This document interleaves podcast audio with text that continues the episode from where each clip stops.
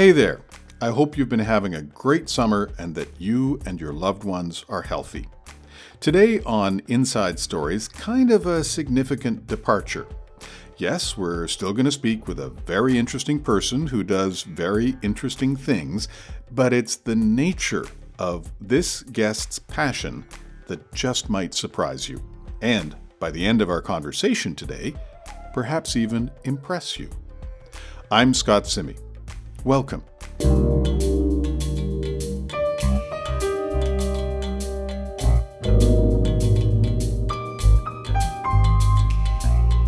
Today on Inside Stories, I'm joined from across the pond by T. Francis.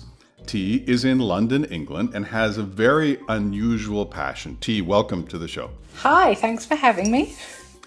All right, I can see you because we're doing this as a Zoom meeting. Tell us what you're wearing and why, because you've got something somewhat unusual uh, on, on you. I am wearing a t-shirt that apparently, if my photos on the internet are anything to go by, I never take off. Um, it's my favourite t-shirt. It's by an artist called Thomas Shehan. Um, I hope I pronounced that right. And it's covered in all of the different orders of uh, arachnids. So there are tarantulas and vinegaroons, pseudoscorpions, loads of different types of arachnid on my t-shirt. And why do you have a t-shirt covered with arachnids? Because spiders and other arachnids are my life. Yeah, I, I spend all of my time working on, working with, studying, whatever, photographing, breeding, all different types of spiders and arachnids. And yeah, you could say I'm a bit obsessed. How did that get started? It seems like a somewhat unusual specialty or area of interest. Yeah, it's um, it's been a long It's been a long-term thing. So when I was a kid, as far back as I can remember, when most other kids would have had an imaginary friend, I had an imaginary pet spider called Cyril who lived in the bath. So it's it's not a new thing. It's been it's been something that I've been into my whole life. Um, not just spiders, but all other kinds of animals as well. Um, when I left school, I worked at a zoo for a while. I've worked at various uh, reptile shops and rescues, that kind of thing. Um, I actually went off to university to study biology. I got my bachelor's degree in two thousand nine in animal biology and ecology, and my life took a complete detour. I ended up spending the next ten years working as an illustrator, but the spiders and everything were there in the background, more as a hobby sort of thing. Um, but in the last sort of couple of years, I've I've discovered a few things about myself that have given me the confidence to go back to my education and to resume where I was at with academia. So now I'm kind of pushing it in the direction of studying uh, towards my master's and perhaps eventual PhD with a view to a career in arachnology. So give me a sense of what a, a typical day might be like for you. I follow you on Twitter. I see pictures that you seem to be off doing some really interesting things. Tell us what a, what an average day might be like for you. Okay, so when I get up, I go into my spider room because I have a whole room full of spiders um, to go and just do a quick check on everybody, turn on any lights that aren't on timers, um, see you know what's what's been going on. So at any given time, I might have breeding projects happening, so I'll be checking to see if anybody he's laid any egg sacs, if any babies have hatched, all that kind of thing. Um, later on in the day, it the feeding tends to start at around lunchtime, sort of mid-afternoon, because there are some species that will only eat during the day. They don't hunt at nighttime. And then later on in the evening, when it comes nighttime, the species that won't hunt during the day tend to get fed when it gets dark. So there are several jobs that need doing in there at any given time during the day, depending on who needs feeding on what given day. Um, they are very low maintenance animals for the most part, so none of them require feeding every single day. Um, they don't really require cleaning out unless they've made a real mess. Um, it's just, it's quite low maintenance work once everything's settled. So most of my time is just spent observing them, really, observing them and learning about them. And what, I, I am assuming it would vary depending on the species of arachnid, but what do you feed spiders? Um, live food, so crickets, um, flies, moths, waxworms, which are moth larvae, uh, mealworms, all that kind of thing. So there are some that prefer flying food, some that um, won't go after anything that doesn't move around a lot because they're triggered by vibrations, they can't really see. Um, so yeah, I keep uh, stock of several different types of insect um, that I use as feeders. And depending on which species I'm feeding, I pick whichever type of insect I'm feeding it appropriately. And when you say you're breeding, are you breeding these to sell to clients or for what purpose? Um, I breed them mostly for my own educational purposes. I like to see how everything works from start to finish. So I'll monitor and record their courtship behavior. When they mate, I'll, you know, I'll see, I'll see what's, what's going on there, take photographs, maybe some video, that kind of thing, just so I can um, get a keen understanding of the behavior that goes into, you know, these things, because it varies from species to species and, you know, different arachnid groups have different ways of going about all of this. Um, but yeah, once the babies are born, um, depending on what they are and how many they are, sometimes I'll keep them. Sometimes if there's surplus, I'll distribute them amongst other spider loving friends. And if there are loads of them, um, then I have suppliers that will buy them from me as well. So. And when you say other spider-loving friends, uh, I'm assuming, obviously, that you've connected with other people in London and elsewhere who who share this fascination. Tell tell me a little bit about that process and how you find each other. Um, yeah, well, I think a lot of my contacts locally were made when I was working at the local reptile shop several years ago. Um, it's one of those places that people come from quite far afield to go to to get their supplies because... especially back then anyway, because, you know, this was slightly before all of the big pet shop chains started carrying reptile um, equipment and food. So you would, you'd meet a lot of people at places like that. Since um, that's sort of quietened down a little bit because you can buy everything online, and obviously with the pandemic as well, you know, um, it's mostly online that I connect with people. Going back to pre-pandemic, there's also shows that I would go to. So several times a year, there are different um, invertebrate expos that happen um, around London and surrounding areas, are the ones that are local to me anyway. They happen all over the place, but uh, there's a few that I really, really enjoy going to. So I would meet a lot of people at those as well. When you mentioned that you're considering sort of making this kind of a career or, or getting back into this on an academic ground, what sort of jobs are out there for someone who's fascinated by, by spiders? What do you envision yourself potentially doing? My passion is in uh, behavioral ecology and taxonomy. So those things basically are the study of spiders and the way they behave, the way they interact with their environments, just for human understanding's sake, really. Um, and taxonomy is the classification of living species. So everything from uh, tiny, tiny little invertebrates, bacteria, to plants, to big mammals, everything. So a taxonomist's role is to, to classify species that are discovered, to perhaps review prior classifications to see if there's anything that might be not quite as accurate as we once thought, you know, to try and figure out where everything fits into the tree of life, as it were, and to give everything an appropriate name. And um, nowadays, you know, there's uh, systems like the International Barcode of Life, which takes genetic information from all of these creatures as well and loads it into a huge database so that they're catalogued in a way that's easily accessible for people who want to learn about them. So for me, what I would like to end up doing is going out into the field and observing them in their natural habitats, learning as much about them as I can, um, going to places where a lot of the ecosystems haven't been too widely explored and see if there's anything there that we don't know about yet. And if there is, bring it back home, take a good look at it, give it a name. I, I'm, it's funny you mentioned that because I actually had written down a question, which was, if you could travel anywhere on Earth to go and see spiders in their natural habitat, where would you want to go and, and why?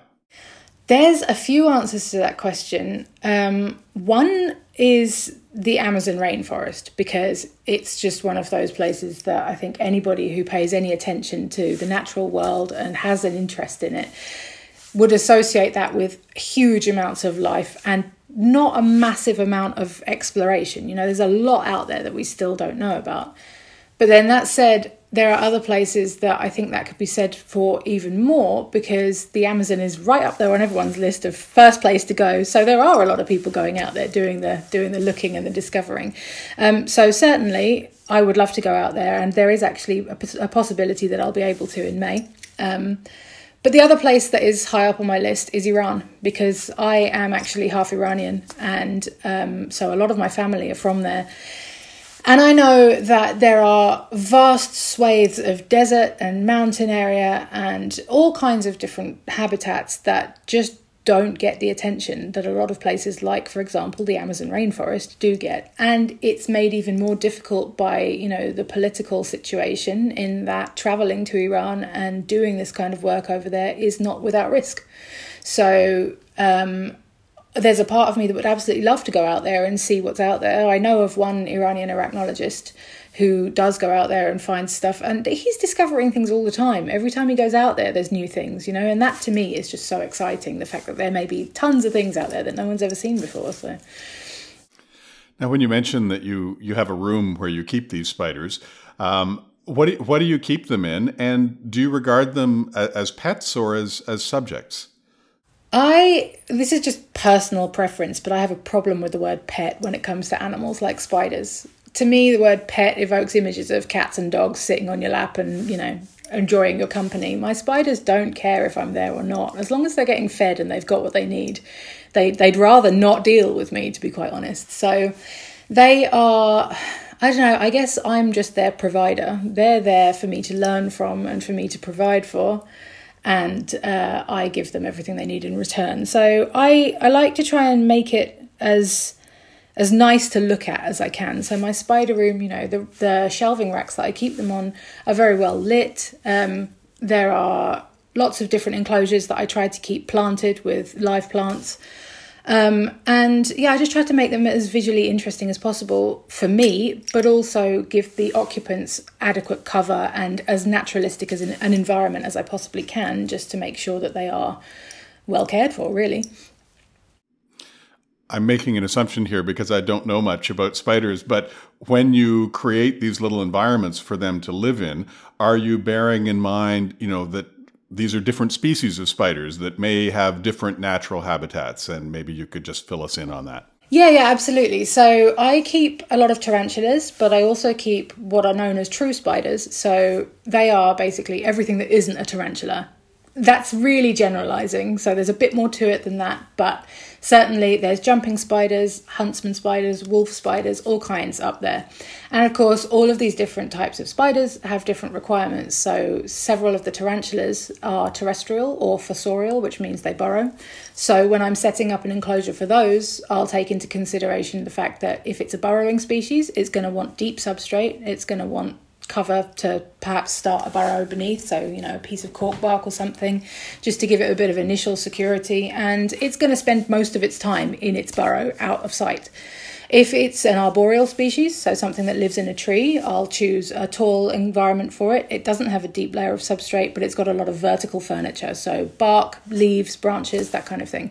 So yeah, certainly every different type of spider that I keep, a lot of research goes into their natural environments, not just the kind of um, physical environment that they would like, but also things like what the relative humidity is like, where they come from, what the temperature is like, what kind of conditions they live in, so whether it rains a lot, whether it's very dry.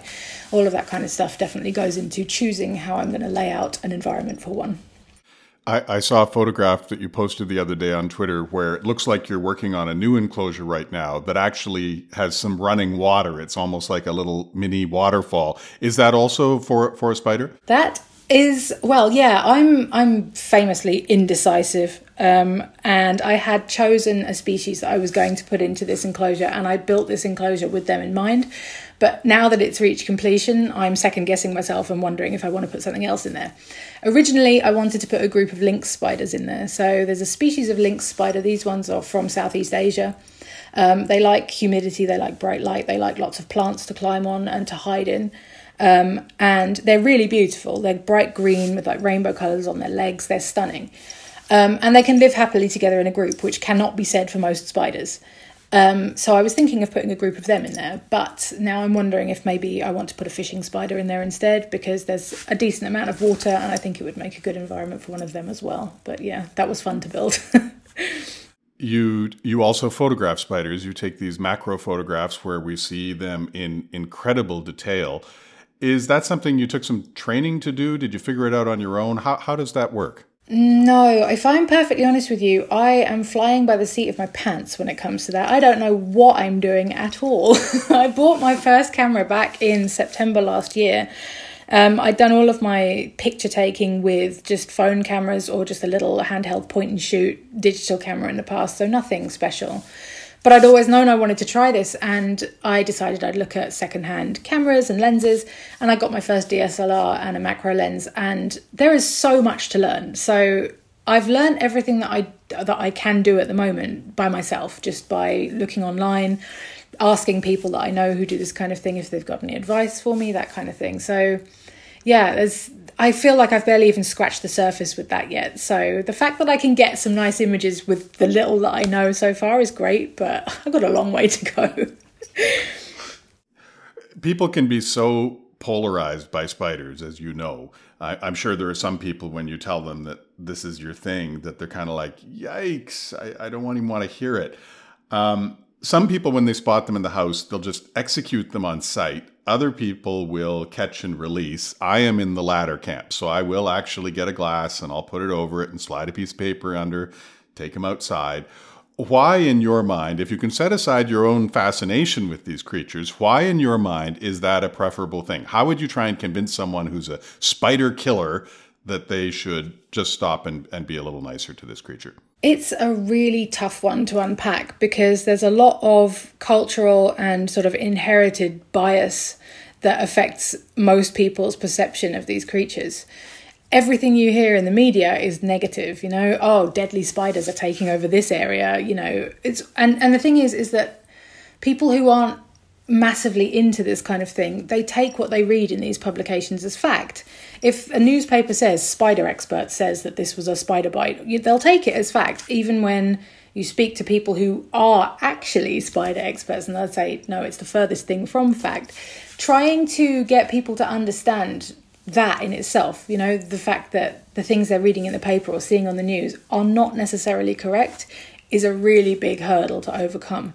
The other thing is, you know, in uh, popular culture, in movies and on the T Vs, like spiders and cobwebs and everything are always used to give some kind of creepy or negative kind of environment or feeling, you know. Um, children's stories and, you know, seeing when you're growing up other people being terrified of spiders. It's really, really easy to be afraid of spiders. It's really difficult to convince people that there's really honestly nothing to be afraid of. And actually having them around your house is far more beneficial than not having them around your house. So yeah, there's there's definitely a lot of work needs to be done there. But why, why is it beneficial to have them around the house? Because they eat things that you don't want in your house. So the first thing that you need to keep in mind is that when people start talking about spider bites, spiders don't want to bite humans. They don't gain anything from doing so. They don't feed off, off of us in any way. Biting a human is drawing attention to themselves. They will only do it if they are threatened to the point where they think they have no other choice. So if one is trapped in your clothes, when you're putting your clothes on, it gets squished up against your skin, it might bite you. If you're really antagonizing one, it might bite you. Other than that, they just want to be left alone. But mosquitoes, fleas, bed bugs, all of these kind of things, they do want to bite you. And your first line of defense against those is other invertebrates that eat them. And spiders are the absolute best for that. So you want them in your house, I promise you. Now you have a, a Patreon or Patreon plan going whereby someone who likes what you're doing and wants to support you can help support your work. Um, you also use that page to make an appeal to people who might even have a phobia of spiders and say, look, I, I understand, you know, I'm hoping that maybe you'll you'll read a bit and learn a bit and maybe we can we can help deal with that. Tell me how the how the Patreon or the Patreon plan has been has been working for you and, and if you're finding some people who want to support you.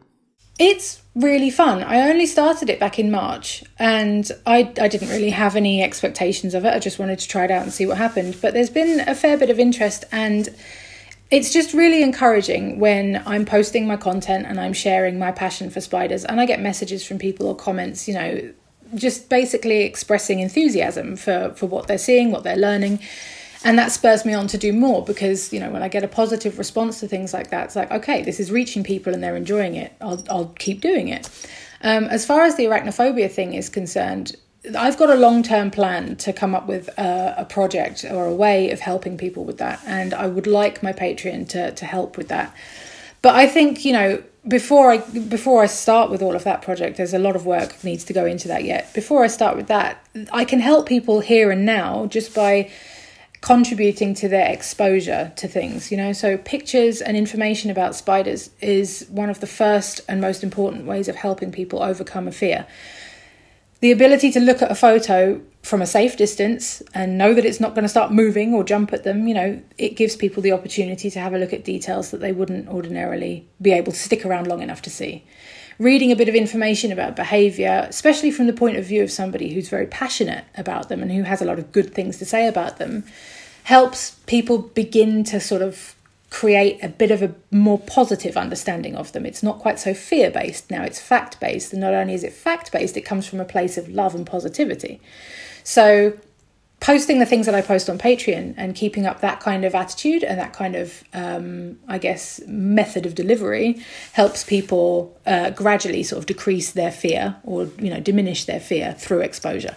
So, yeah, it's been a lot of fun and I've I've got big plans for it. What about other living creatures? Do you have another area of fascination after spiders? Yeah, I... Uh, everything. I mean, I've got a lot of animals here. I keep all kinds of stuff. I've got fish, I've got birds, I've got frogs, and dogs, cats, all the normal stuff, you know. Um, basically everything. I mean, I'm fascinated by all living creatures, not just animals, plants as well. You know, I've got a lot of plants around. I just really enjoy looking at and learning about life on Earth, everything that's around us. But yeah, I mean, I do have a big soft spot for reptiles and amphibians as well. I just think they're really fascinating creatures, and the amount that you can do with, you know, setting up enclosures and making them naturalistic and really pretty to look at as well, and watching how the animals interact with them is, you know, it's really satisfying. It's, it's very rewarding working with things like that. Now, I have absolutely no idea what the answer to this question might be, but I'm curious if you do. And the question is, how many how many species of arachnid have been catalogued? Oh, there are lots. And I actually had numbers for this that have gone out of my mind, and now I'm on the spot. I don't know. I can say, I can tell you, I can tell you a bit about in my country. So in, in England, sure. In the U K, we have approximately six hundred fifty species of spider in the U K. Um, and I'm sure there are more out there that we haven't catalogued yet, that we haven't found. But obviously, with the U K being quite a small island and quite densely populated, we've found most of the stuff that's here, I would imagine.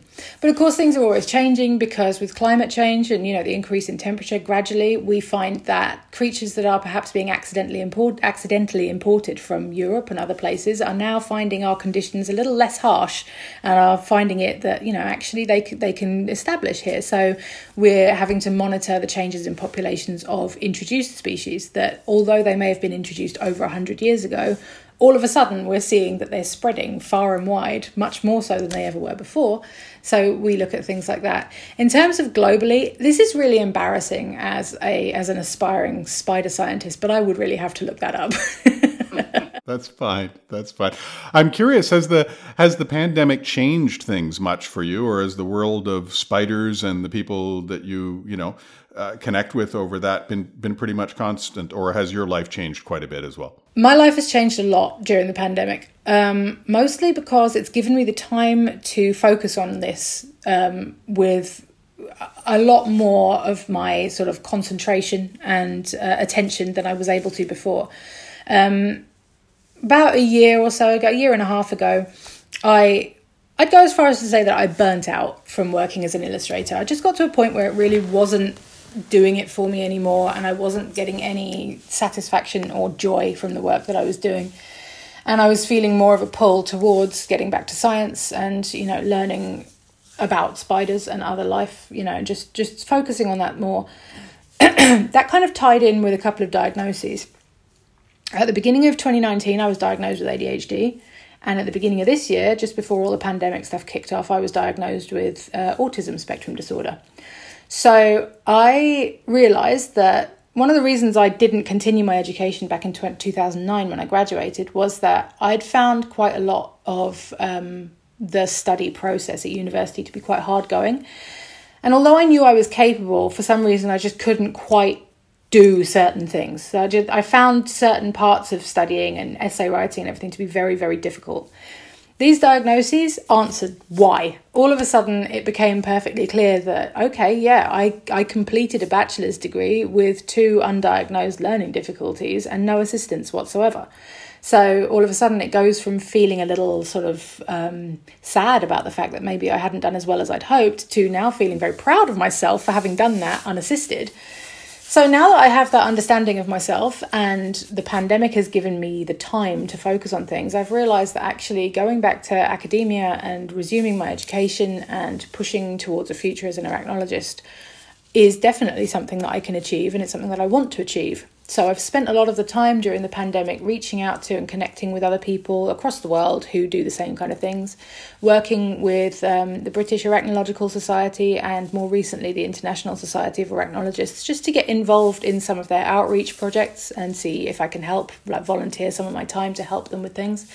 Um, so yeah, it's changed my life enormously because it's given me the time and the ability to to contact people and to sort of network more in an area that I was a stranger to this time last year, you know? So yeah, it's it's changed a lot and I'm actually really grateful for it. Well, congratulations on on learning of those diagnoses and the fact that you were able to attend school without realizing that these were potentially having an impact on how well you'd be able to to perform there.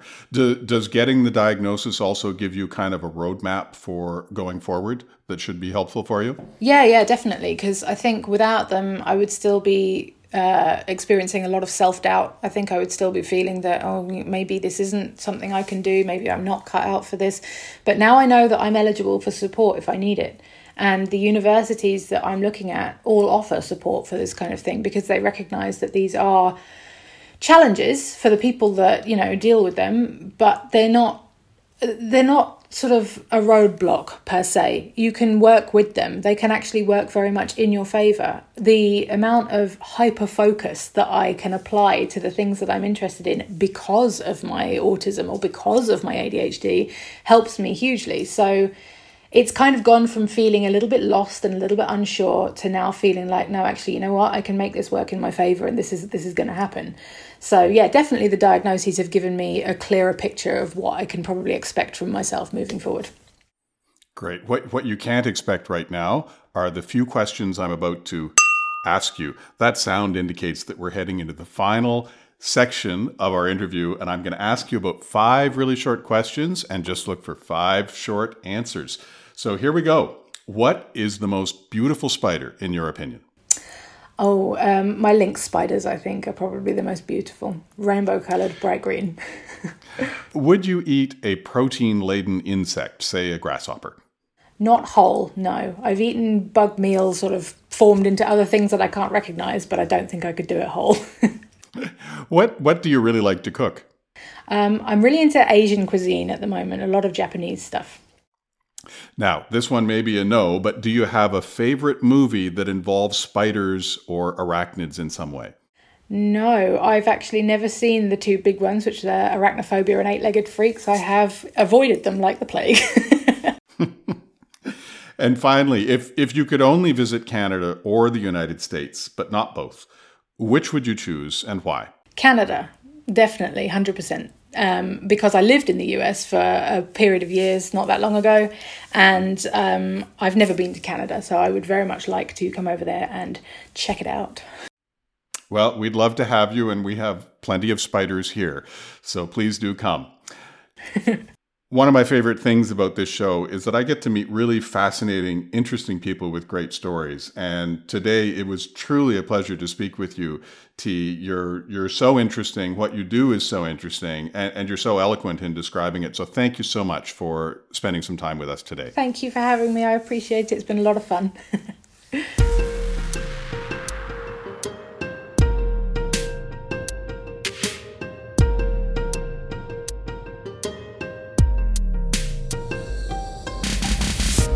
Even if you don't like spiders, you've got to love that passion.